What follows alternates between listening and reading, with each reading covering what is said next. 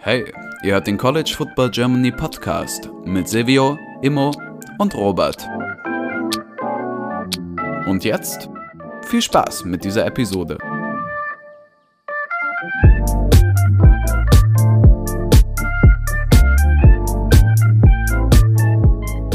Herzlich willkommen zurück beim College Football Germany Podcast. Mit dabei ist heute Immo. Moin. Und ich, Silvio. Ja, die erste College Football Woche ist vorbei. Äh, wir haben einiges, über das wir reden wollen. Ähm, bevor wir anfangen, will ich jedoch noch kurz im Namen von Robert und mir Immo gratulieren zu seiner Ernennung zum Director of Scouting bei Gridiron Imports, Immo. Ja, danke Sehr, sehr schön. nice. Äh, Gratulation. Äh, vielleicht kurz für alle, die keine Ahnung haben, über was ich rede, kannst du es vielleicht kurz einmal erklären? Ähm, ja, gerne, kann ich machen. Also ich habe für Gridiron Imports, das müsste einigen unseren aktiven Zuhörern bestimmt bekannt sein, der ja, Spielerförderung und Stiftung von Björn Werner. Ähm, ja, ich habe dort den Posten angenommen, ähm, um Director of Scouting zu werden. Das heißt, ich leite quasi die gesamten Scouting-Aktivitäten. Wir bauen so ein bisschen das Ganze aus. Auch äh, für die ganz treuen Zuhörer, Tim Roschmann ist auch mit am Start. Ähm, er wird quasi unser College Placement Director. Ja, während ich hier die Spieler quasi finde und Tim dann so ein bisschen dabei hilft, die nochmal in die Colleges zu bringen. Also mega, mega coole Sache. Bin mega gespannt. Ähm, das wird echt cool. Ich freue mich riesig drauf. Ähm, ist einfach ein super cooler neuer Job, den ich jetzt habe. Mhm, hört sich auf jeden Fall sehr, sehr interessant an. Freut mich auf jeden Fall sehr für dich. Ähm, ja, okay. Dann, aber wir haben, wir haben viel zu bereden, also fangen wir gleich mal an. Eigentlich hatte ich vor, dass wir mit ähm, Oregon Ohio State anfangen, weil es so das größte Spiel war. Es gibt aber eine Nachricht, äh, die ja so in den Stunden vor der Aufnahme äh, bekannt geworden ist und da wollen wir zuerst drüber reden. Und zwar USC verliert gegen Stanford und entlässt in Woche zwei direkt Clay Helton als Head Coach. Ähm, ich glaube, der. Ersatz wird jetzt, der, der Cornerback-Coach wird jetzt Interims-Head Coach. Ähm, ich glaube, Dante, Dante Williams heißt er, ich bin mir gerade gar nicht mehr sicher, habe es mir nicht aufgeschrieben. Und zwar, ähm, ja, reden wir kurz über das Spiel. Wir haben zu dem Spiel nämlich auch eine Frage bekommen, die ich direkt vorlese. Und die Frage kommt von Dennis Sikorski. Äh, würde gerne eine Einschätzung von euch zum Stanford-Upset gegen USC haben. Ist Stanford diese Woche die zweite Kraft in der Pac-12 North und kann Oregon gefährlich werden? Fragezeichen. Welche Folgen hat diese Niederlage für Clay Helton? Offensichtlich äh, wurde die Frage gestellt, bevor die Nachricht rauskam. Ähm, Immo, hast du das Spiel gesehen? Ich habe mir, ich hab mir die Highlights reingezogen. Perfekt, dann gib mal ein paar Gedanken dazu ab. Also ich erstmal, wow, wow, wow, Woche zwei, weißt du, da wird erstmal der Coach gefeuert, das ist ein heftiges Ding, also das muss ich erstmal an dieser Stelle loswerden. Das ist, das passiert nicht alle Tage, dass ein Team in der zweiten Woche äh, nach zwei Spielen direkt den Headcoach rausschmeißt. Und da, also, da brennt die Bude, also da ich fand's, ich fa- also ich persönlich erstmal find's verrückt, dass sie ihn wirklich direkt rausgeschmissen haben, so früh quasi, ähm, einfach wirklich die Schnauze voll gehabt haben.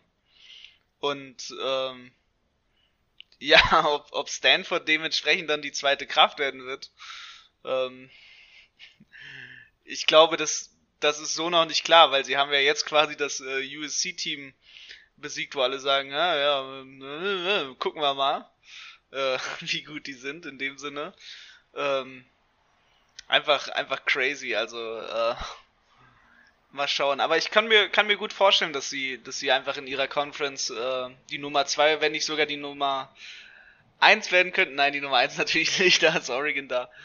Obwohl, warte, in der South? Nee, nee, warte, warte mal. Ja, Ist, ist North- Stanford in die, in die North? Stanford ist ja, genau, North, ich wollte ja. gerade sagen, genau, nee, in der North ist nämlich Oregon, aber die Nummer zwei, äh, ja, sehr, also mit einer hohen Wahrscheinlichkeit, ich meine, Washington hat ja auch äh, verloren.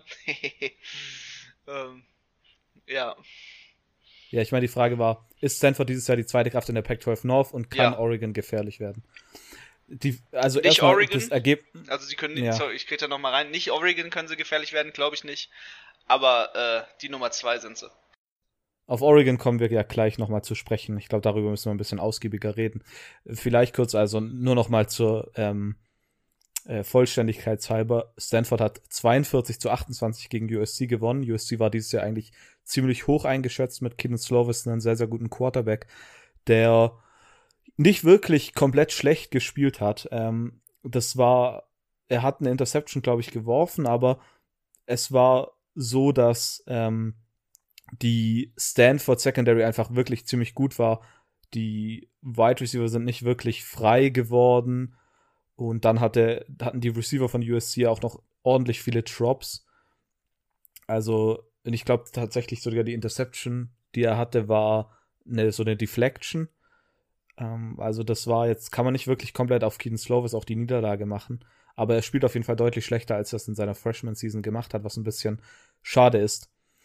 Ähm, bisher, also, ich, ich weiß übel nicht, wie ich Stanford einschätzen soll. Ich meine, sie haben in Woche 1 gegen Kansas State verloren und jetzt spielen sie so gut gegen USC. Ich glaube eher, dass das bei, ähm, ja, bei Stanford so ein beides eventuell Ausrutscher sind und dass man so das Mittelmaß davon ihr wahres Potenzial ist. Ich weiß, aber ich bin mir nicht ganz sicher. Ich will vielleicht kurz noch was, äh, und deshalb, vielleicht um das abzuschließen, traue ich es mich nicht, eine Prognose in der Pac-12 zu machen. Die Pac-12 scheint dieses Jahr wie immer irgendwie so ein kompletter Durchen, komplettes Durcheinander zu sein. Wer hätte vor der Saison gedacht, dass Washington mit 0 zu 2 startet? Ähm, das ist ganz komisch und ich bin sehr, sehr gespannt, wie diese Konferenz am Ende aussieht. Ich will vielleicht kurz noch was über Tanner McKee sagen, der Starting Quarterback von Stanford. Das ist ein Mann, den ich schon lange verfolge. Ich habe den bei Elite 11 damals verfolgt. Das, das ist ein Mormone, der ist dann zu Stanford committed und war jetzt dann zwei Jahre auf Mission in Brasilien. Und jetzt ist das seine erste Saison, die er spielt. In Woche 1 hat ähm, noch Jack West gestartet für Stanford, hat sein, aber halt einfach nicht gut gespielt und dann hat David Shaw gesagt, dass er gleich in Woche 2 einen Quarterback-Wechsel macht und Tanner McKee reinschickt. Und der hat das wirklich richtig gut gemacht und man meint so, dass zwei Jahre weg, okay, dann ist jetzt wahrscheinlich, mh, hm, hat er auch so lange nicht mehr gespielt, dann wird es auf jeden Fall erstmal schlechter sein mit der Performance und er hat da wirklich sehr, sehr gut gespielt. Clay Helton, okay, reden wir jetzt noch kurz über Clay Helton nochmal. Äh, entlassen, was ist jetzt der Plan? Ich meine, man will doch da sicherlich, ich meine, die eine Option ist natürlich, dass man interim, äh, in, intern schaut, Graham Harrell, der Offensive Coordinator, wahrscheinlich der Hauptkandidat dafür. Aber er ist auch nicht der Interims-Head Coach geworden. Ich glaube, das ist schon mal ein Zeichen. Vermutlich liegt es daran, dass die Offense einfach so schlecht war.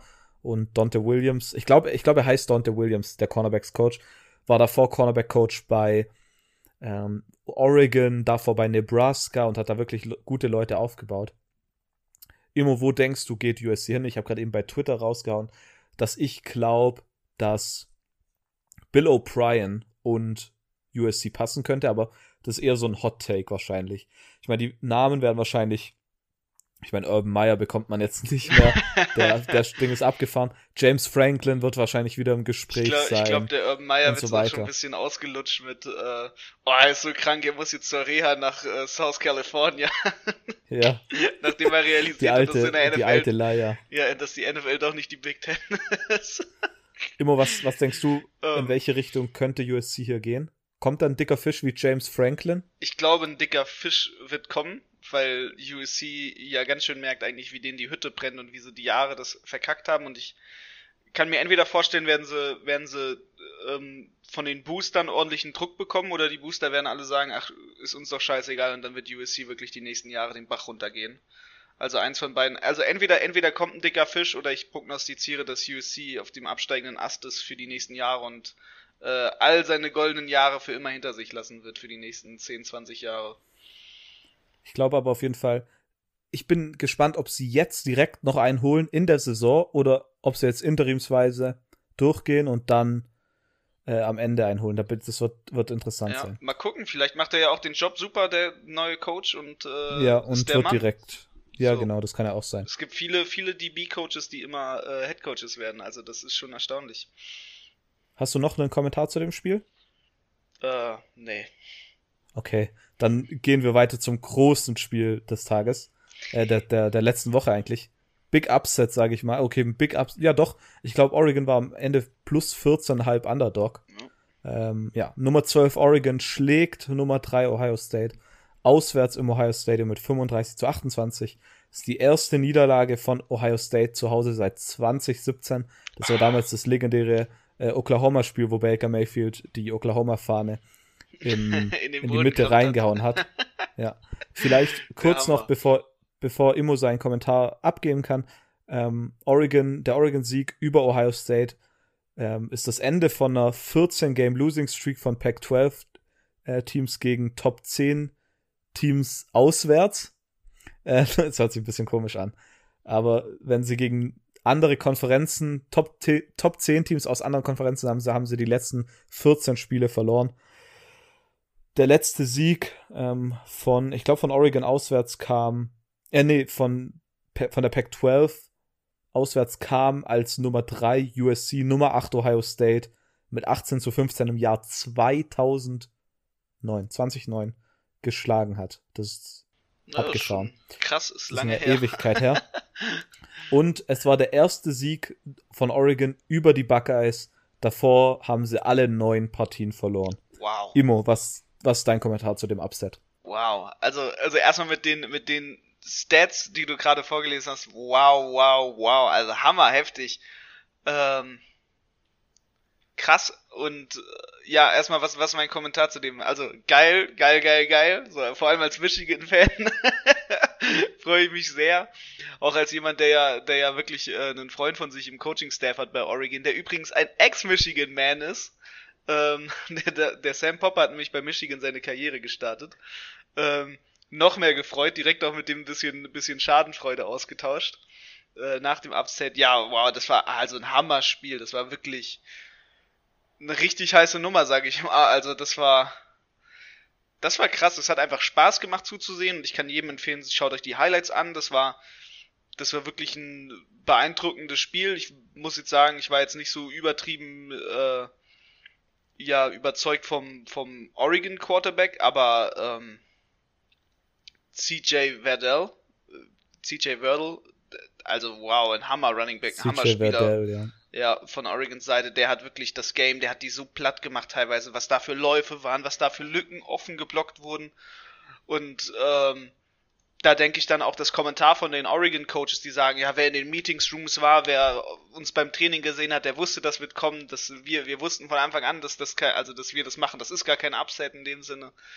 Ähm, ja, krass, auch mit was für einem Selbstbewusstsein Oregon da jetzt mit dem in die Saison geht und mit dem da steht, mit breiter Brust und gegen so ein Hammer-Team, also muss man Ohio State lassen, das ist wirklich trotzdem nach wie vor ein super starkes Team, äh, da diesen Sieg geholt hat und jetzt werden sie sich dann natürlich ein bisschen ausruhen können gegen Stony Brook, gegen FCS-Team und so, wow, also das war echt super krass, was, was Oregon da veranstaltet hat. Das ist wirklich und, schwer beeindruckend.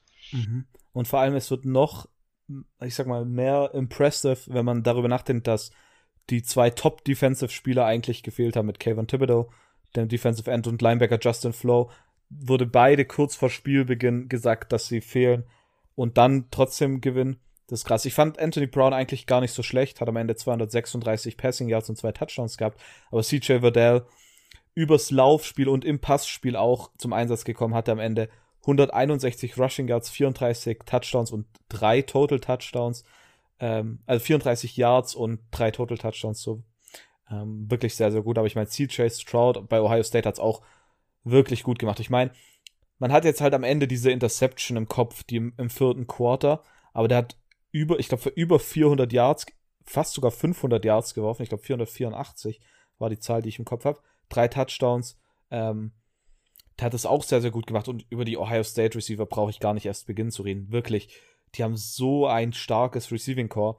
Chris Olave, Garrett Wilson und ich glaube, der andere ist Jackson Smith äh, Nickbar. Ich glaube, der ist Jason, äh, Jackson Smith äh, Nickbar. Ich bin mir gerade nicht mehr 100% sicher. Hatten, glaube auch alle drei über 100 Receiving Yards. Sehr, sehr gut gespielt. Ja, die einzigste Sache ist, finde ich, die Defense von Ohio State war teilweise komisch. Also, ich bin mal gespannt. Man hat letztes Jahr, glaube ich, schon ziemlich wenig Sex gehabt im Gegensatz zu den Jahren davor. Und dieses Jahr scheint der Trend sich irgendwie fortzusetzen. Also das habe ich irgendwo gelesen.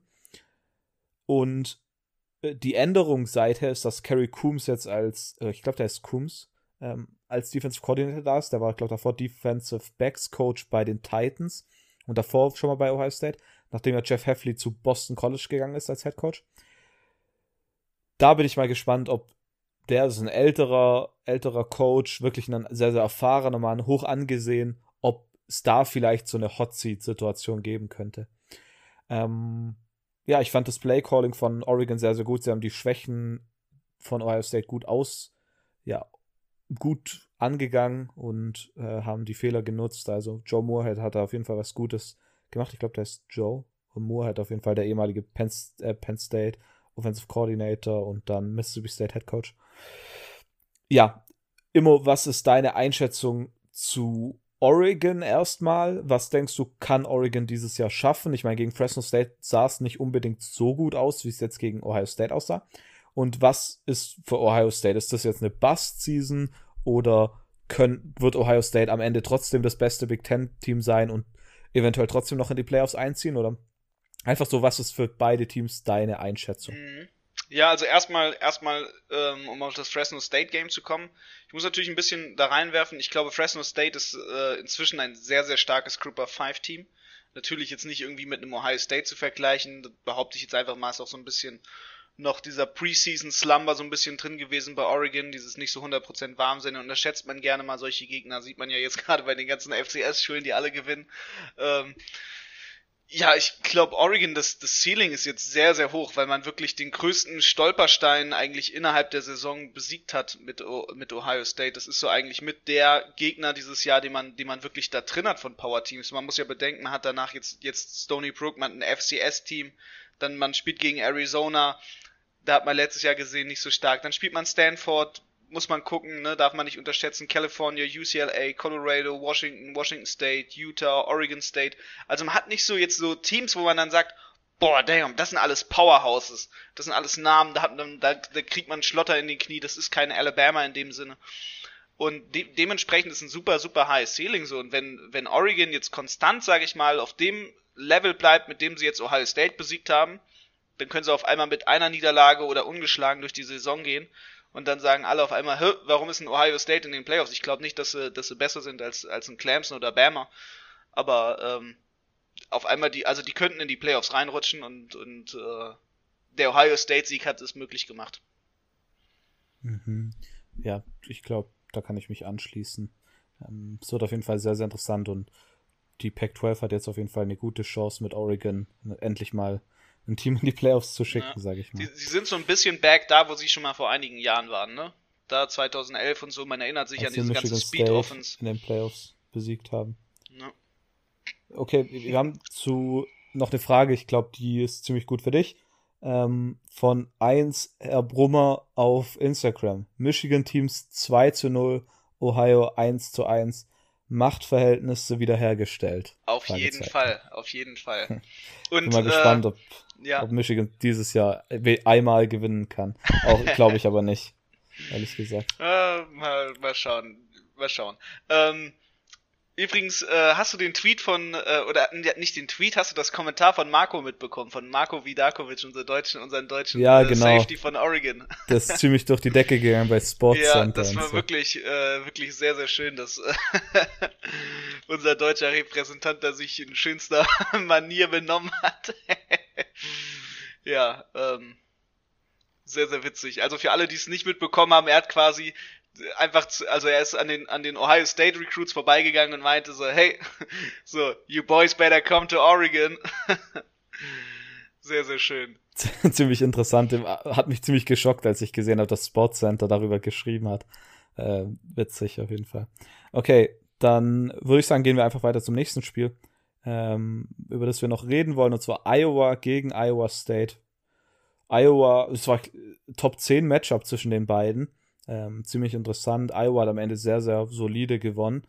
Was mich überrascht, ich dachte wirklich, dass Iowa dieses Jahr basten könnte. Das, die Sache war halt, dass Iowa in Woche 1 gegen Indiana gespielt hat, die gerankt waren. Und jetzt gegen Iowa State, die auch gerankt waren. Und dann gehst du halt mal gut 0-2 und dann sieht die Saison, ja, dann kann die Saison irgendwohin ab, abweichen. Ähm, ich, ähm, was, was rede ich denn? Abgleisen. Ähm, sie haben aber solide gewonnen. Sehr, sehr solide sogar. Ähm, vielleicht fange ich kurz an. Gerne. Iowa hat jetzt, glaube ich, zum sechsten Mal in Folge gewonnen gegen, gegen äh, Iowa State. Das war sogar bevor Matt Campbell zu Iowa State gekommen ist, was abgefahren ist. Und der wurde ja Iowa sehr State hatte, gepriesen auch. Ja, ja. es war, wenn ich Leuten beschreiben würde, wie Iowa Football spielt, dann ist das Spiel perfekt dafür. Offensiv läuft absolut gar nichts, aber die Defense ist wirklich dieses, dieser Spruch, ähm, Defense wins Championship. Def ja, genau. Und Defense is the best, is the best offense ist wirklich Iowas Motto, glaube ich. Ich glaube, sie hatten dann am Ende auch defensive Touchdowns gefühlt mehr als offensive.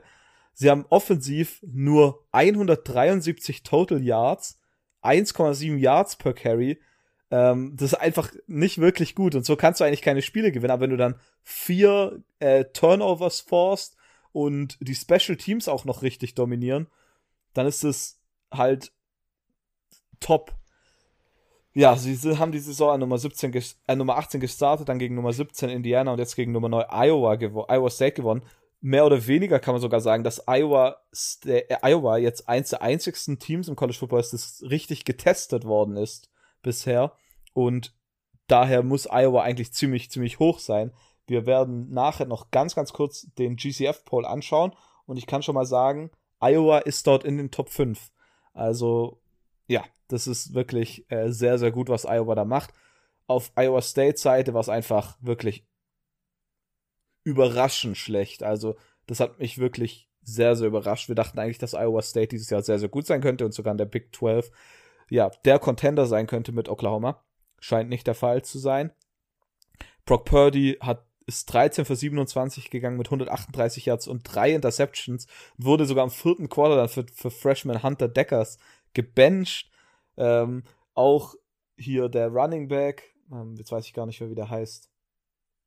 Priest Hall, ich glaube, der ist Priest Hall, ähm, hat, hat nicht wirklich was hinbekommen. Auf der anderen Seite, Iowa Quarterback äh, Spencer Petros hat nicht wirklich, was man in den Stats hört, nicht wirklich was Überragendes gemacht, aber er war sehr konsistent, hat seine Würfe gemacht und aber ja, der muss auf jeden Fall und die ganze Iowa Offense muss auf jeden Fall noch einen Step hoch machen wollen, wenn sie wirklich einen Contender dieses Jahr sein wollen, um die Playoffs. Ich meine, in der zweiten Halbzeit hatte man 23 Total Yards. Das ist wirklich abgefahren, dass man damit überhaupt gewinnen kann. Aber sie haben es wirklich sehr, sehr solide gemacht. Immer hast du zu dem Spiel einen Kommentar. Ähm, ich fand's, ja, die Highlights fand ich so halbwegs unterhaltsam. Also das war nix. Das war so, ja, so ein Spiel, halt das hat man so Vintage, nebenbei laufen. Vintage Iowa ja. Game. Ja. ja, so okay. in die Richtung. Okay, das waren eigentlich auch die drei Spiele, über die wir reden wollten. Ähm, es gibt jetzt noch ein paar Kommentare, äh, die wir bekommen haben, Fragen, ähm, Anmerkungen, eure, eure Meinung zu spielen. Und die werden wir jetzt mal kurz durchgehen. Ähm, achso, immer wolltest du noch zuerst noch kurz was zu Michigan gegen Washington sagen. Das habe ich jetzt ganz vergessen. Ähm, ich wollte, möchte nur sagen, oh, super geiles Spiel äh, in dem Sinne. Es hat super Spaß gemacht zuzugucken, vor allem als Michigan-Fan. Und äh, was für eine Maschine ist bitte Play Corum? Also der macht den ganzen Charbonnet-Abgang, äh, macht er gut. Aber ich war schon äh, großer Blake Corum-Fan, als er in der Highschool war, weil er zufällig mit Jeffrey Ambau aus Frankreich zusammen dort gespielt hat. Und äh, einfach wirklich super starker Spieler, ähm, wurde hervorragend da in St. Francis auf, äh, ausgebildet. Biff Boggy, der äh, quasi da mit sein, sein Coach war, ist ja jetzt auch bei Michigan mit dabei. Ähm, dort sehr influential im Coaching-Staff, also der baut da mega was mit auf und äh, ich glaube, der Typ ist einfach einer, also meiner Meinung nach einer der schlauesten Leute, die so im Football rumlaufen. Ähm, und ist halt jetzt ne Associate Head Coach bei, bei Michigan und ich glaube, also der, ich, ich bin der Überzeugung, Biff Poggy ist ein, ist ein Genie. Auch wenn er danach nicht aussieht, der sieht aus, als würde der den ganzen Tag auf Malle äh, Urlaub machen. Nichts gegen Malle Urlaub, aber der ist so äh, äh, klischeehafter Assi ist das. Äh, der, der würde, der würde perfekt so äh, auf, auf eine Schinkenstraße passen und die Leute irgendwie voll quatschen. Also die haben, die haben gut aufgerüstet und man merkt das jetzt. Also auch das Offense-System hat sich, hat sich sehr, sehr stark verbessert. Und äh, ich finde, das hat man durch die letzten beiden Games schon gemerkt. Mhm, ja, also ich habe das Spiel tatsächlich noch nicht angeschaut, muss ich mir mal noch angucken. Ähm, Guck sie an, Blake Corum, ja. Maschine, wirklich. Also der ist, der ist Hammer. Das, das, also wenn würde der jetzt in die NFL gehen, First Rounder, safe. Okay, gleich so, gleich so gut. Ja, ja. Okay, ähm, ja, ich würde sagen, gehen wir einfach weiter zu den, zu den Fragen. Oder immer hattest du noch irgendein Spiel, über das du sprechen wolltest? Texas, Arkansas. Hast du dazu einen Kommentar? Äh, ich, ich fand der Fumble beim äh, Kickoff Return am Anfang hat schon gezeigt, in was für eine Richtung dieses Spiel sich entwickeln wird. Aber dass Arkansas trotzdem noch das gemacht hat, eieiei, also so, äh, so, so wird schwer, die SEC zu überleben, äh, Texas. ja, die, die, Sache bei dem Spiel, da würde ich gerne euch ähm, weiter verlinken, und zwar an den äh, Horns and Horses Podcast ähm, oh ja. Lukas ist ja bekennender Texas-Fan und ich habe mir die Folge noch nicht angehört, die ist gerade vorhin rausgekommen. Ich war heute Morgen bei einer Einschulung und hatte daher noch keine Zeit. Da höre ich, wenn, wenn wir fertig sind mit der Aufnahme, ähm, da werde ich auf jeden Fall da direkt einschalten. Das, ich will, will wissen, ob es da einen, einen richtigen Mental, Break, Mental Breakdown gibt. Bin ich auf jeden Fall gespannt. Okay, wir haben auch eine Frage bekommen vom, von Peter Schindler vom Horns and Horses Podcast. Ich hätte gern ein kleines Recap von Silvio zu seiner emotionalen Achterbahn des Spiels OK State und Tulsa. Auch wenn ihr zu dem Spiel mehr erfahren wollt, geht bitte auch zu denen. Ich weiß, dass die darüber geredet haben. Ich habe es nämlich gelesen, dass sie darüber geredet haben. Wie gesagt, aber noch nicht angehört. Ähm, das, die Sache dahinter ist, dass ich das Spiel auf einem Tippschein hatte mit dem Over. Das Over war 51,5. Ich dachte, hä, ja, Tulsa eigentlich machen doch normalerweise letztes, die letzten Jahr mal vier Punkte, Oklahoma State Big 12 sowieso. Ja, natürlich ist erstmal überhaupt nichts passiert. Die haben einfach gar keine Punkte gemacht. Ich glaube, im ersten Quarter gab es keinen einzigen Punkt. Und dann am Ende kamen dann auf einmal wirklich noch die Punkte. Und Tulsa, ich glaube, Tulsa war es sogar, machen noch einen Touchdown. Und dann war es das Total 51 Punkte. Ich mich richtig gefreut. Ich habe auf Twitter nämlich auch dann einen Tweet rausgehauen. Ja, und dann gehen die auf die Two-Point-Conversion und packen sie nicht. Und dann fehlt, und dann macht Oklahoma State dann nach einer Weile die, die Victory Formation. Und ja, ich sag mal, ich habe das Over-Under dann wegen 0,5 Punkten nicht gepackt. Oder wegen einem Punkt. Das ist sehr bitter. Aua. Und das war wirklich, ich dachte, es kommt nicht. Dann haut Lukas eine Tweet raus, ob, ob man denkt, dass es noch kommt ich dachte, ich habe geschrieben, man kann ja noch träumen. Und dann ist es wirklich fast gekommen und ich hatte wirklich gehofft, gehofft. Und dann sehe ich den Touchdown und ich denke, geil. Und dann gehen die einfach auf die Two-Point-Conversion. Ja, wenn ihr über das Spiel mehr erfahren wollt, äh, Horns and Horses wird, äh, redet darüber. Wirklich ein sehr, sehr empfehlenswerter Podcast. Don't let your memes be dreams. Ja, genau. Okay, wir haben einen Kommentar, eine, ja, einen Kommentar nenne ich es mal von The Virgin CB1, wie immer sehr, sehr äh, interessanter Name. Ähm, FSU komplette Krütze. FSU als äh, vielleicht kurz, FSU verliert gegen Jacksonville State. Das müsste das Team von Dion Sanders sein. Ähm, mit durch einen Game-Ending Touchdown. Und als kleiner Kommentar, ich glaube, Jacksonville State hat in Woche 1 gegen UAB mit 31 zu 0 verloren. Immer hast du zu dem Spiel einen Kommentar. Ja, ich habe ich hab sogar zwei. Erstmal ähm, super lustig, dass der eine Florida State-Spieler trotzdem noch äh, Antrag an seine Freundin gestellt hat. Ich weiß nicht, ob du das mitbekommen hast. Hast du das mitbekommen? Das Bild von ja, dem ich das Bild gesehen. mit den feiernden Jackson, ich hab, ich hab Jacksonville State-Spielern im Hintergrund. Gesehen. Und ähm, ich habe ja auf äh, Twitter letztens eine sehr interessante Debatte mitbekommen, wer ist denn der HSV des American äh, des, des College Footballs? Und ich würde behaupten, aktuell ist das vielleicht sogar FSU, dass äh, man nicht mehr an die glorreichen alten Zeiten an, anknüpft, aber wie so ein Dino da rumdümpelt und äh, gegen zweitklassige Teams verliert. So nach dem Spiel kam mir, kam mir der Vergleich doch sehr nahe. ja, auf jeden Fall richtig absurd. Also äh, äh FSU, Mann ey das war mal so gut und mittlerweile ist wirklich so ein richtige, auch, also FSU-Fans haben es auf jeden Fall nicht leicht, sag ich mal. Ah, ah, ah. Ähm, unter Umständen eine richtige. Kein, kein Wunder, ja. dass Pro7 dann lieber den Björn äh, die Florida-Spiele kommentieren lässt, um ihn ein bisschen ja. mehr zu quälen. Komplette Krütze ist auf jeden Fall, ich glaube, ein guter Kommentar dazu. Also wirklich. Das mit dem, mit dem Antrag, also ich muss sagen, ich finde so Anträge, wenn Leute Anträge bei ähm, bei so Events machen oder in großen Menschenmengen, so wie, so wie ähm, bei irgendwelchen, keine Ahnung, vor vor so riesigen Gebäuden, wo tausende Leute rumstehen. We weißt du, was ich meine? Oh ja. Kennst du die Videos? Ja. Finde ich sowieso immer sowas von cringe. Ganz, ganz Und wenn komisch. du dann, Ja.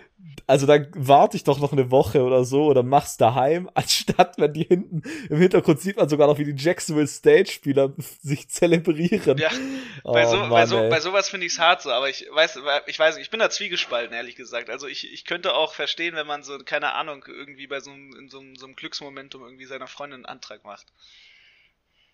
Also ich könnte auch verstehen, Ja. aber ich mag so gar nicht diese Leute, die so irgendwie nach Shopping Mall oder so, weißt du, so, so ganz komisch, oder so als Fan im Stand dann auf einmal seiner Freundin so, voll der Druck ist das, das ist ja voll, weiß ich nicht, die Arme. So, stell dir mal vor, die sagt nein. Ja, genau.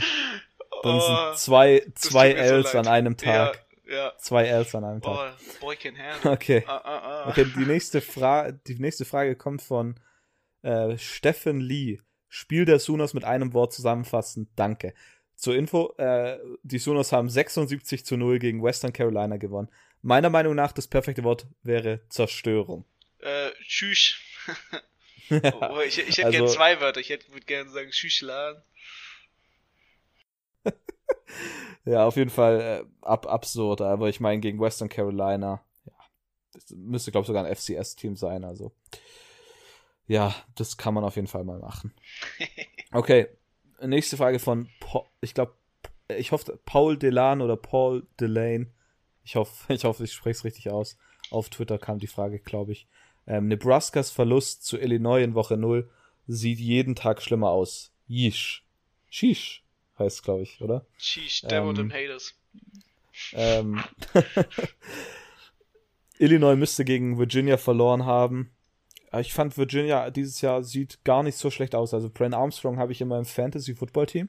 Luke Der, Vance mit der Computer Cash. hat mir das zu, zugetragen, ja, hat mir den zugetraftet. Und der bringt mir jede Woche die Punkte rein. Also der spielt ziemlich gut. Aber Nebraska, ja, ja, ich meine, Illinois, ich glaube, dann war das in Woche 1 wirklich vermutlich für beide Teams irgendwie als so ein Ausrutscher, oder? Ja, wahrscheinlich. Übrigens, ich, ich möchte äh, zu Virginia was sagen. Die haben äh, vier Quarterbacks auf dem Feld gehabt bei dem Spiel. Sie haben nochmal ihre Backups alle, alle einen Pass versuchen lassen. Als Sie ob. drei, drei, doch, sie haben, äh, also, und, und ein Pass hat an, ist angekommen von Dontavion Wicks, äh, der ist aber Wide Receiver. Quasi Oh dann kleine, kleine Trickery ausgepackt. Und die Backups, also drei, drei von den Backups, also Caton, Keaton Thompson, Iraken Armstead und Jay Woolfolk durften alle einen Passversuch machen, sind aber alle nicht angekommen. ja. Sehr schön. Aber, aber, äh, K, K, Keaton, ah, dieser Ami-Name, ne? Keaton Thompson äh, durfte zumindest rushen. Ja, also ja. Ich glaube, ähm,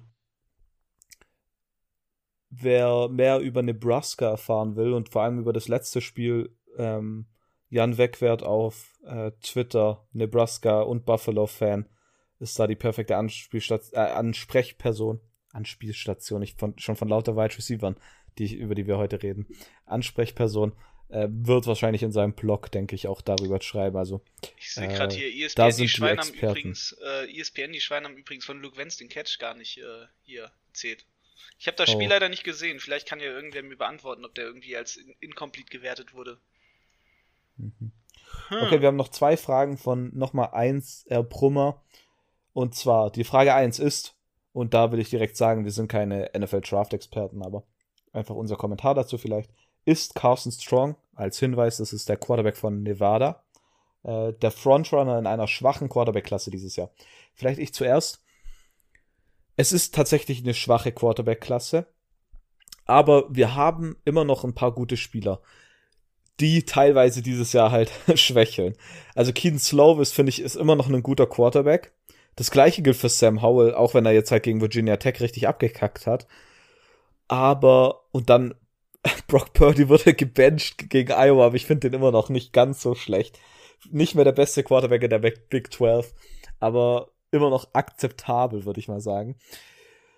Carson Strong ist dann vielleicht halt so ein Guy wirklich wie Zach Wilson, der kommt, hoch aufspielt, davon profitiert, dass er nicht vielleicht gegen die beste, ähm, Ja, gegen die gegen besten Power Gegner 5 spielen spielt. Ja, genau. Und dann wirklich hoch gedraftet wird. Immo, kennst du dich mit den Quarterbacks dieses Jahr aus? Und Ich, kannst du da was ähm, dazu sagen? Habe mich bisher noch nicht wirklich mit den Quarterbacks dieses Jahr auseinandergesetzt, aber ja, ich äh, finde find das sehr, sehr zutreffend, sage ich mal. Ne? Also weil auch viele, also ich finde, was, was dieses Jahr sehr, sehr zumindest schon mal auffällt an, von Anfang an, ist halt, dass viele äh, Freshman und Sophomore Quarterbacks irgendwie gerade sind und man so in ein, zwei Jahren wahrscheinlich wieder einen super, super starken Jahrgang haben wird, aber halt momentan dieses Jahr halt so ein bisschen aussetzt, ne? Und dann werden dafür andere Spielerklassen vor allem sehr stark gedraftet werden, weil zum Beispiel, ich glaube, äh, wie, wie ich schon erwähnt habe mit Michigan, also äh, Running Backs zum Beispiel dieses Jahr sind sehr stark. Ähm, und auch bei anderen Teams gibt es viele starke Running Backs dieses Jahr. Ja, bei, vielleicht kurz zu Carson Strong. Carson Strong war letztes Jahr, no pun intended, ziemlich strong.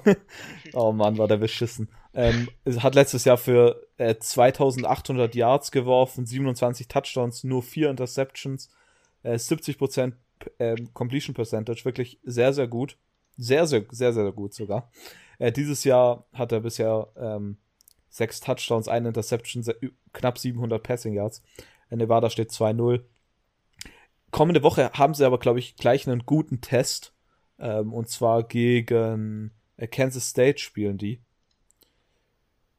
Ähm, Kansas State hat dieses Jahr mit 2-0 begonnen, also das könnte vielleicht ein, ein guter Test werden. Und vielleicht so, so ein Spiel, wo vielleicht ein paar Leu mehr Leute drauf gucken, wenn man da gut spielt. Weißt du, was ich meine?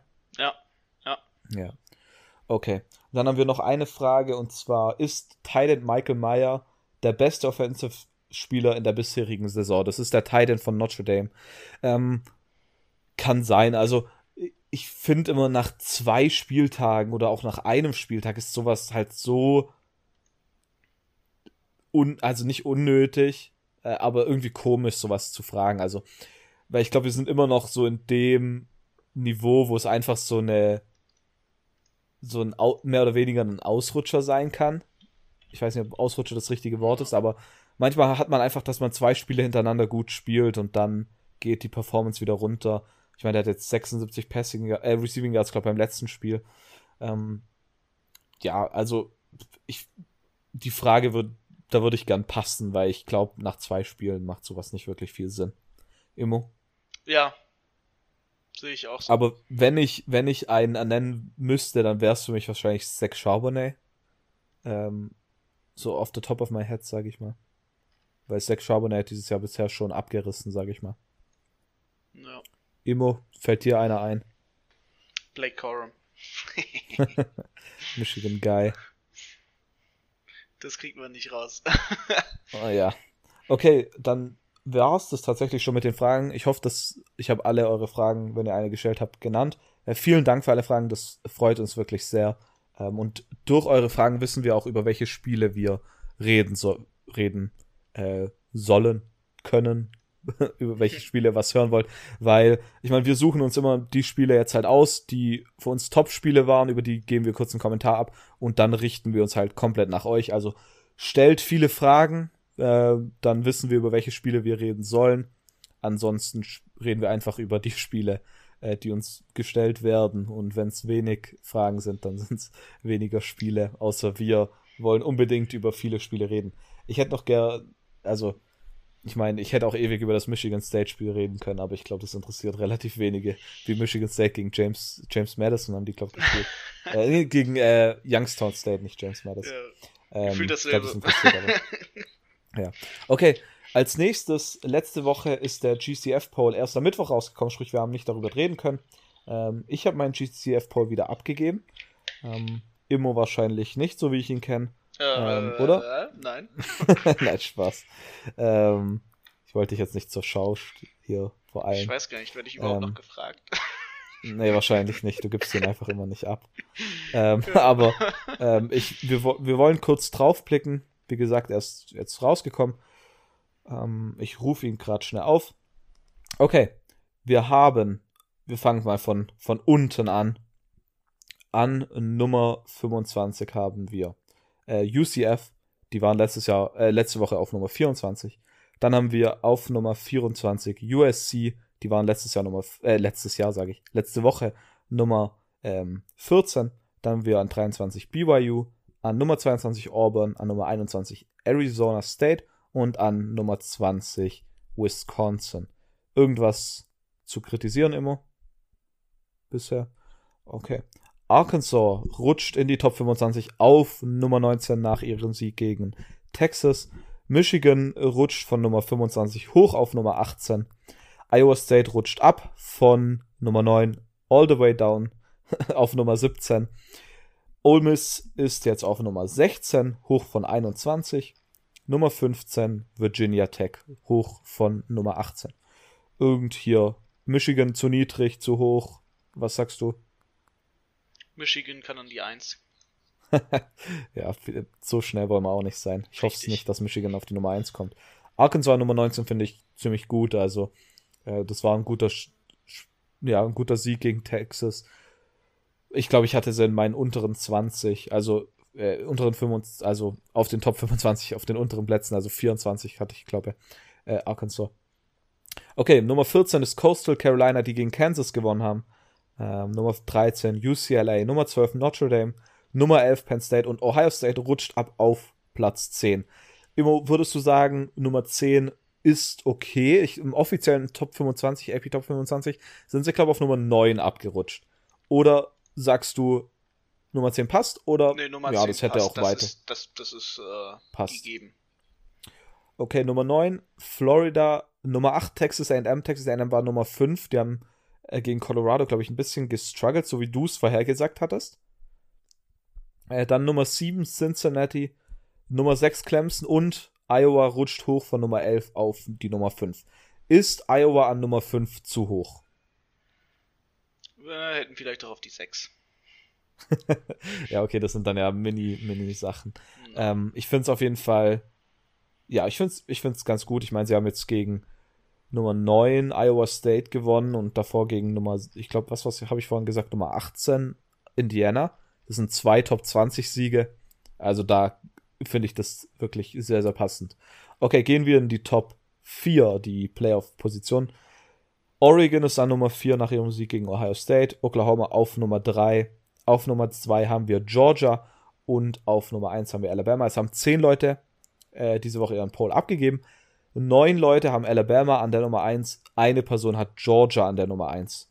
Immer wie hast du aktuell deine Top 4? Was würdest du sagen? Bist du Alabama. zufrieden mit denen? Ich würde Bama auch an die 1 packen. Also ich bin damit An die sehr 1 zufrieden. und dann- Ja. Ja. Okay, ich, ich, hab, ich hatte meine Top 4 genauso, glaube ich. Ähm, also habe ich da mit nichts, nichts dran auszusetzen. Ähm, nur eine reine Bestätigung. Okay, so viel äh, zum GCF Phone German College Football Poll. Natürlich ähm, folgt auf ähm, hier auf Instagram und auf Twitter. Auf Twitter ist es German Poll, German-Poll. Äh, gibt jetzt immer sehr, sehr schöne Grafiken, die von, ich glaube, von cfp.germany äh, gemacht werden, bei denen wir ja auch immer jedes Wochenende zu einigen Spiele unsere Picks abgeben. Immo ist da auch dabei als Vertreter von Gridiron Imports ähm, zu abgehoben, dass er zu uns zum Podcast dazu gehört. Muss als extra Person angesehen Extra werden. Person. Sonst müssen wir uns immer halfmindmäßig abstimmen hier. Das geht doch nicht. Ja. Ich, ich, bringe die Diversität rein und die Kontroverse, dass ich nicht für FSU Ja, stimmt, stimmt, ja. Okay, dann war's das soweit mit dieser, äh, mit dieser, mit dieser Woche. Wir gehen jetzt weiter auf die Woche 3 bereits. Bevor wir unseren, unser Picker machen, ähm, haben wir aber dieses Woche wieder, äh, glücklicherweise, Lukas vom Mighty Five Podcast dabei, der uns zwei Spiele mit Mighty Five äh, Teams previewt. Ähm, ja, die werdet ihr jetzt hören. Perfekt. Okay. Dann darf ich jetzt hier endlich wieder Lukas zurück willkommen heißen, sage ich mal. Ähm, Lukas, schön, dass du wieder da bist. Ähm, du hast uns heute wieder zwei Group of Five, Mighty Five Games, ich will es richtig sagen, ähm, mitgebracht. Wie, also ich meine, letzte Woche waren deine Spiele ziemlich nice. Vor allem dieses Arkansas State Spiel war Bombe. Ich glaube, was sonst 105 Total-Punkte am Ende? Ja, mega. Ähm, mega nice. Ähm, welches Spiel hast du uns heute mitgebracht? Ja, ich habe heute ähm, ein, ja, zwei reine Mighty Five Matchups mitgebracht. Das war mir, äh, da habe ich schon so ein bisschen drauf geguckt und hatte geschaut, okay, was kriegen wir hin? Und habe versucht, beim letzten Mal hatte ich nämlich leider zwei Spiele, die zur gleichen Zeit liefen. Und ich meine, ich habe diesmal richtig geguckt und habe eins um 18 Uhr und das andere um äh, 21.30 Uhr deutscher Zeit mal rausgesucht. Und ich würde sagen, wir fangen mit dem 18 Uhr Spiel an. Und das ist, ja, wie soll es denn anders sein? Man muss sie mal erwähnen, die Coastal Carolina Chanticleers gegen die Buffalo Bulls. Und ja, Coastal Carolina, 2-0 Start. Letzte, äh, letzte Woche mal wieder ein Big 12 Team geschlagen. Ähm, ja, was soll man da einfach noch sagen? Also, diese Mannschaft macht einfach da weiter, wo sie letztes Jahr aufgehört haben. Und das ist, sie machen Spaß. Das ist das Große. Und ich glaube, ähm, letzte Woche war dann auch der erste richtige Test. Also das erste Spiel in Woche 1 war ja gegen ein FCS-Team und letzte Woche gegen Ken, oh Gott, ich werfe die mir durcheinander, das war Kansas State, nee, Kansas Jayhawks, Kansas, Kansas Jayhawks. Äh, äh, tut mir leid. War da natürlich auch direkt erstmal ein Bombespiel. Äh, Grayson McCall, ja, was soll man einfach sagen? Der hat jetzt nach zwei Spielen 33 von 40 Pässen angebracht, über 500 Yards. Der hat, äh, das finde ich schon ziemlich absurd, eine, eine Completion Percentage von 82,5 Prozent. Äh, das ist brutal. Dann, ja, die Jungs haben einfach, also Kostel hat einfach das, das sieht so aus, als hätten die überhaupt nichts verloren nach der letzten Saison. Gerade auch im Running Game. Reese White steht auch schon wieder bei 164 Yards, Jamari Jones bei 143 Yards. Also brutale Truppe. Dazu noch Javon Heilig, dem ja jetzt nach zwei Wochen ja schon der ein oder andere ähm, Analyst äh, die gute Chancen Richtung NFL äh, ja zuspielt und sehr likely der Tight End der, der hat auch, ähm, dem werden auch diese Chancen zugesprochen. Also das ist einfach eine Wahnsinnstruppe dazu. Ja, haben sie noch eine, eine Defense, die auch zusammengeblieben ist. Ähm, ich habe ihn ja gefeiert letztes Jahr schon, Teddy Gallagher, ähm, der da so auch einer der äh, Mullets ist, der äh, ja so Redelsführer ist, nenne ich jetzt mal. Also diese Truppe da können wir uns jetzt schon drauf freuen. Und auf der anderen Seite, Buffalo, ähm, man hat zwar jetzt gegen Nebraska hoch verloren, aber man muss einfach dazu sagen, ich habe es mit Jan bei mir in der, in der im IT5 Podcast schon besprochen, ey, die haben halt auch erst Ende April ihren Headcoach verloren und da ist gefühlt alles weggegangen, was irgendwie ein bisschen Experience hatte und dafür muss ich sagen, haben die mir im ersten Spiel richtig, richtig gut gefallen. Im zweiten Spiel jetzt nicht so, aber ich glaube trotzdem, deswegen habe ich das Matchup auch ausgesucht, das könnte ein super Spiel werden. Calvin Tress, der Quarterback, grundsolide, also der hat auch schon über, über 400 Yards in den zwei Spielen. Kevin Marks Jr., der Ersatz von Jared Patterson, äh, ja, der kann auch durchaus bisher überzeugen. Natürlich hat er keine 400 Yards Spiele, aber das war ja auch absurd, was Patterson da letztes Jahr gemacht hat. Aber auch den sollte man im Auge behalten oder auch noch Dylan McDuffie, der andere Running Back, der auch schon 73 Yards hat. Also hier auch wieder viel Spaß dabei. Und ja, Receiving Technik, äh, Receiving technisch ähm, fallen zwei bisher auf Quinn Williams und Rovani Ruiz, die beiden äh, schon über 100 Yards. Und ja, wer natürlich auch genannt werden muss, wenn ich ihm Jared Patterson nenne, war James Patterson, der, ich glaube, ist sogar Zwillingsbruder, der noch ein Jahr länger jetzt an der Uni bleibt, der auch schon Tackles sammeln konnte und ja, auch einer der Leader der Defense ist. Und ja, das ist einfach ein spannendes Matchup. Und ich glaube, ähm, Kostel wird das zwar gewinnen, aber ähm, einfach der, Sp der Spielstil von Buffalo äh, könnte hier wieder ein bisschen mehr zur Entfaltung kommen wie gegen Nebraska. Und ich glaube, hier könnten wir ein punktereiches Spiel erwarten. Okay, der, wenn ich, das wäre jetzt so ein bisschen meine nächste Frage. Der Spread bei minus 13,5 hört sich ziemlich, ziemlich hoch an. Ich meine, es sind zwei Touchdowns. Äh, das Coastal mit zwei Touchdowns gewinnt. Denkst du, dass das zum einen zu hoch ist und dass man diese Niederlage gegen Nebraska vielleicht zu hoch anrechnet, dass man die zu ja, ich sag mal, sagt, oh, wow, das war jetzt überhaupt nichts. Ähm, wie siehst du die Partie? Also denkst du, dass es enger wird ich glaube tatsächlich, es, äh, es könnte eine lange Zeit eng werden. Am Ende glaube ich tatsächlich, dass Coastal wegziehen kann. Ich glaube, da ist einfach, da läuft zu viel gut bei Coastal in diesem Jahr. Das muss ich so irgendwie so ein bisschen schon mit einwerfen. Also, dass man merkt einfach, die, die sind jetzt nach diesem Jahr, letztes Jahr auch wirklich konstant in diesem bisher, ne, Woche zwei natürlich erst drum, bisher äh, angekommen, aber ich erwarte mir tatsächlich von den Bulls äh, schon ein bisschen was. Ich glaube auch, dass man jetzt den, die Niederlage gegen Nebraska da so ein bisschen zu hoch wertet. Das war zwar ähm, ja eines der schlechtesten Spiele seit vielen Jahren, aber wenn man überlegt, bei Buffalo ist die halbe O-Line weg, da, da, da sind so viele Spieler und auch Coaches weg. Das muss ich jetzt ein bisschen finden. Und ich denke, ganz ehrlich, das wird über lange Zeit spannend bleiben, aber am Ende gewinnt Coastal das auch mit dem Spread. Okay, was äh, Immo und ich von dem Spiel halten, ab, was den Spread angeht, werdet ihr nachher noch hören, wenn wir ähm, Pick'em-Teil dieser Folge zu dem Spiel kommen werden.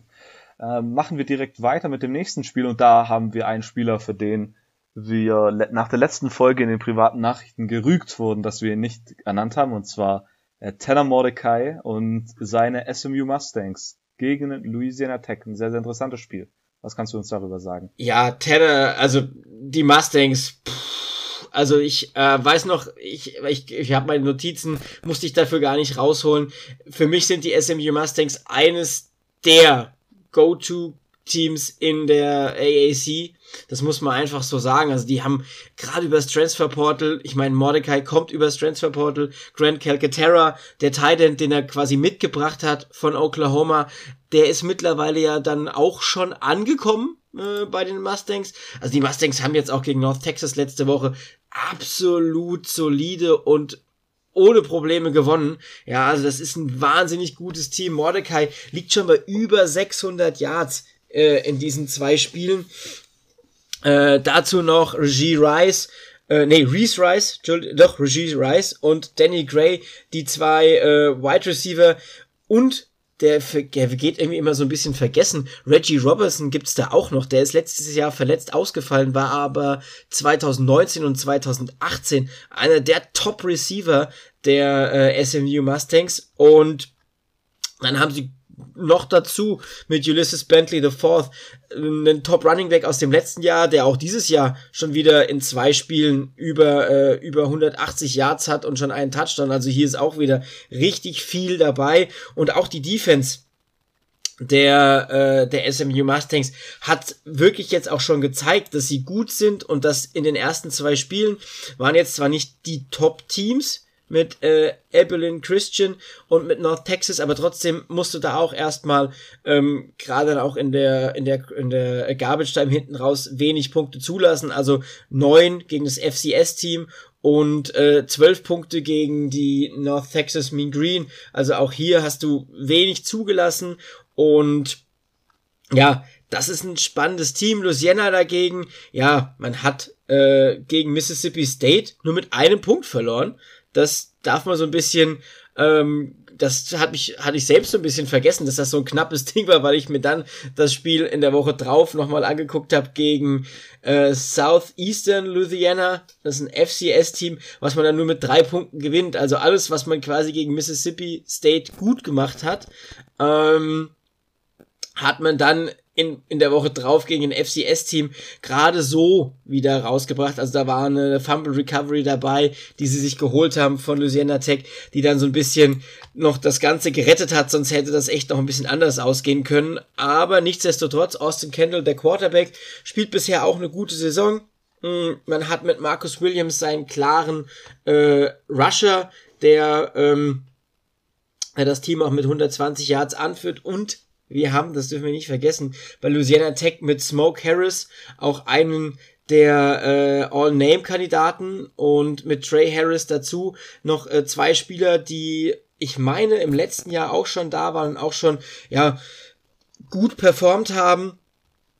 Und ja, ich denke, es wird viele Punkte geben, aber vor allem auf Seiten von SMU, also SMU mit Tanner Mordecai.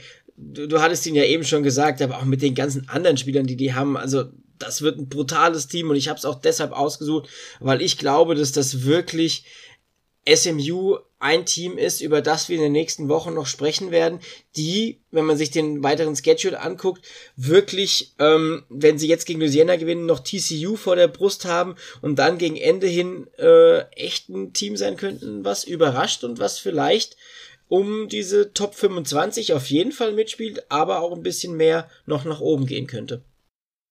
Okay, dann du es mir wieder vorweg. Das wäre jetzt nämlich gleich meine Frage gewesen. Aber vielleicht noch kurz zwei Hinweise die ich davon noch geben will.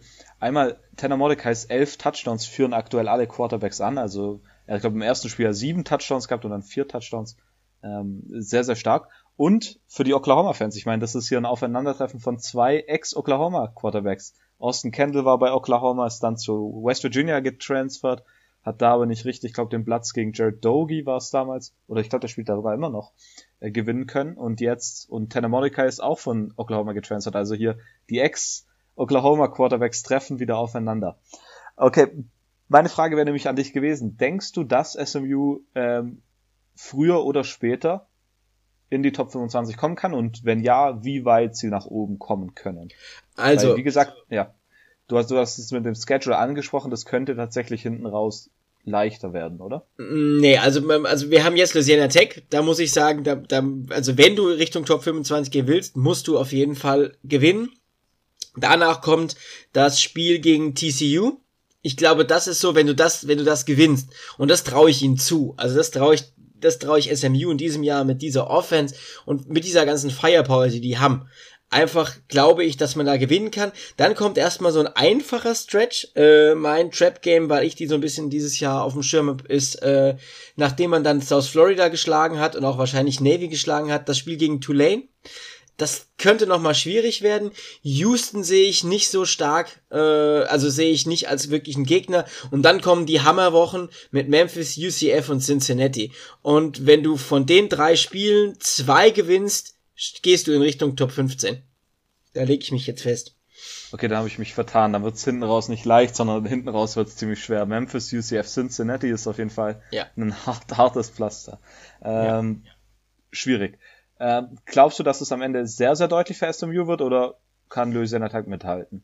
Nee, glaube ich tatsächlich nicht. Also ich glaube, dafür ist diese Offense einfach zu gut, dass Louisiana Tech das ähm, nicht, nicht wirklich schafft. Also das ist jetzt nicht böse gemeint äh, und auch nicht gegen, nichts gegen Mississippi State, aber Mike Leach ist ja bisher, obwohl wir ihn ja mögen, ich glaube, da, da gehe ich ja bei, stoße ich ja bei dir offene Türen ein, äh, es ist ja durch, durchaus jemand, mit dem, mit dem wir mögen, aber ich glaube, er ist halt nicht für Defense bekannt, selbst in der SEC nicht. Und äh, ja, das Spiel würde ich mal so ein bisschen ausklammern und dann zeigt mir halt aber halt Louisiana Tech im Derby gegen Southeastern Louisiana, dass sie gegen ein FCS-Team 42 Punkte zulassen und das darf dir gegen SMU nicht passieren, wird aber passieren, also es wird deutlich. Sehr, sehr interessant, da können wir auf jeden Fall gespannt sein. Äh, vielen Dank, Lukas, dass du uns diese Woche wieder ein paar äh, Mighty Five Spiele gegeben hast, auf die wir achten können. Ähm, ich meine, die Leute kennen dich mittlerweile wahrscheinlich, aber sag doch noch einmal kurz, wo man dich verfolgen kann. Also, einmal at Mighty5 Podcast und einmal at Lulumarin, das ist der private Account, mit dem ich aber auch alles andere retweete. Bin ja nicht so der krasse Tweeter, wie das vielleicht andere sind. Bin ich einfach zu langsam an der Tastatur. Ähm, aber ja, das sind meine zwei Accounts und der Mighty5 Podcast. Du hattest ihn letzte Woche so schön angekündigt, dann habe ich es zeitlich gar nicht geschafft mit meinen Mighty5 Games. Äh, war, aber, war aber nicht schlimm. Ich werde es diese Woche nachholen. Und ja, wird dann wieder in regelmäßigen Abständen einmal die Woche eine kurze Preview zu den wichtigsten Mighty 5 Spielen geben. Perfekt. Äh, alle Links sind natürlich auch wieder unten in der Beschreibung und dann diese Woche die Hörempfehlung. Geht auf jeden Fall zum Mighty 5 Podcast rüber. Unterstützt Lukas. Wirklich sehr, sehr klasse Projekt, was er da macht. Und äh, vielen Dank erstmal noch. Bitte, bitte. Und dann bitte. machen wir direkt weiter mit unserem Picken. Dann vielen Dank an Lukas für dieses Preview. Zwei sehr, sehr interessante Spiele hat er uns da previewt. Gehen wir jetzt aber über zum Picken. Wir haben wieder äh, zehn Spiele von ESPN bekommen. äh, die wir picken werden und dazu unseren Kommentar abgeben werden. Wie gesagt, das ist jetzt ein neues Format, das das Preview mehr oder weniger kürzt, je nachdem, über welches Spiel wir reden. Diese Woche haben wir viele Spiele dabei, die ziemlich meiner Meinung nach uninteressant sind. Ähm, und die werden wir dann relativ schnell durchgehen. Zur Vollständigkeit halber will ich sagen, dass Immo in der vergangenen Woche 8 zu 2 gegangen ist und ich bin 3 zu 7 gegangen. Also, ja, da, das sind auf jeden Fall. Der Name, der Name, den ich mir gegeben habe, dieses Mal mit Immo der Superpicker. Ja, Immo, der, Immo der Superpicker. ähm, das ist wirklich, da bin ich sehr beschämt über meine Leistung. Das, ist, das sind Welten, die zwischen Immo und mir guck mal, Guck mal, ich, ich habe ich hab die erste Woche übrigens nicht gepickt, ne? Und jetzt habe ich euch trotzdem im Ranking überholt. ja, weil das nach Percentage geht. Ja, trotzdem. Wie ja. geil. okay. Machen wir nicht lang drum. Äh, fangen wir an. Erstes Spiel ist das Fox Game um 18 Uhr. Nebraska gegen Oklahoma. Nummer 4 Oklahoma ist der minus 22,5 Favorit. Immo Nebraska ist nicht wirklich gut in die Saison gestartet. Ein bisschen, ja, so, ja, ich, ich sag mal, stolpernd in die Saison gestartet, vor allem mit der Niederlage gegen Illinois. Können sie hier covern oder sogar gewinnen? Nee, ich glaube, Oklahoma ballert Scott Frost so richtig in die, in die Trouble-Position. Ja, das kann ich mir tatsächlich auch gut vorstellen und deshalb gehe ich ja auch mit dem minus 22,5. Wir haben jetzt ein Spiel, ähm, das äh, sehr, sehr interessant ist. Wir haben Indiana gegen Cincinnati. Cincinnati an Nummer 7 gerankt und äh, Indiana an ist, ist aktuell nicht mehr gerankt, aber Cincinnati ist minus dreieinhalb nur Favorit. Ich glaube, das könnte ein sehr, sehr interessantes Spiel werden. Äh, aber ich gehe auf jeden Fall hier mit Cincinnati. Ich glaube, Cincinnati ist dieses Jahr sehr, sehr, sehr, sehr gut. Das Spiel kommt um 18 Uhr bei ESPN. Sprich, ihr könnt das alle über den ESPN-Player anschauen. Immo, einen Kommentar zu dem Spiel? Ich nehme Cincinnati. Okay. Ähm, ich glaube, das könnte wirklich ein sehr, sehr sehenswertes Spiel sein. Also guckt euch das eventuell an. Ein anderes Spiel, über das habt ihr gerade schon viel gehört. Das ist das Spiel Nummer 17 Coastal Carolina gegen Buffalo. Ich pick hier als erstes und ich gehe mit Coastal. Coastal überzeugt mich dieses Jahr wieder. Ich glaube, Coastal kann das machen. Immo, ist der Spread zu hoch? Nee, ich bin äh, Big Coastal Guy. Ich glaube mega an die. Ja. Du hast schon vor zwei Jahren über Coastal geredet, als Coastal noch down war ähm, und nicht wirklich was gerissen hat, sage ich mal. Ja. Ähm, deshalb unser Coastal Guy. Okay, ein weiteres Vielleicht Fox-Spiel. Vielleicht lasse ich mir ja mal Mullet wachsen. Nein, ja. Spaß. Naja, wobei. das wäre zu, zu hart. Wenn Coastal undefeated geht, lässt du dir einen Mullet wachsen? Okay. okay aber, aber nur so ein kleines bisschen, dann schneide ich ihn wahrscheinlich. Nein, das habe ich jetzt schon das schneide ich den Audio jetzt schon durch, mir ja, so zurechtschneiden. Ja, gut. Okay, wenn, wenn, okay, wenn Kustel undefeated geht, lasse ich mir einen Mullet wachsen. Das Spiel kommt auch bei ESPN, auch um 18 Uhr. Auch sehr, sehr sehenswert. Ich glaube, die Spiele Cincinnati, Indiana und Coastal gegen Buffalo kann man sich auf jeden Fall parallel gut reinziehen. Bei Fox kommt zur gleichen Uhrzeit noch ein weiteres Spiel bei FS1 und zwar Virginia Tech gegen West Virginia. Virginia Tech ist im offiziellen AP Poll an Nummer 19 gerankt.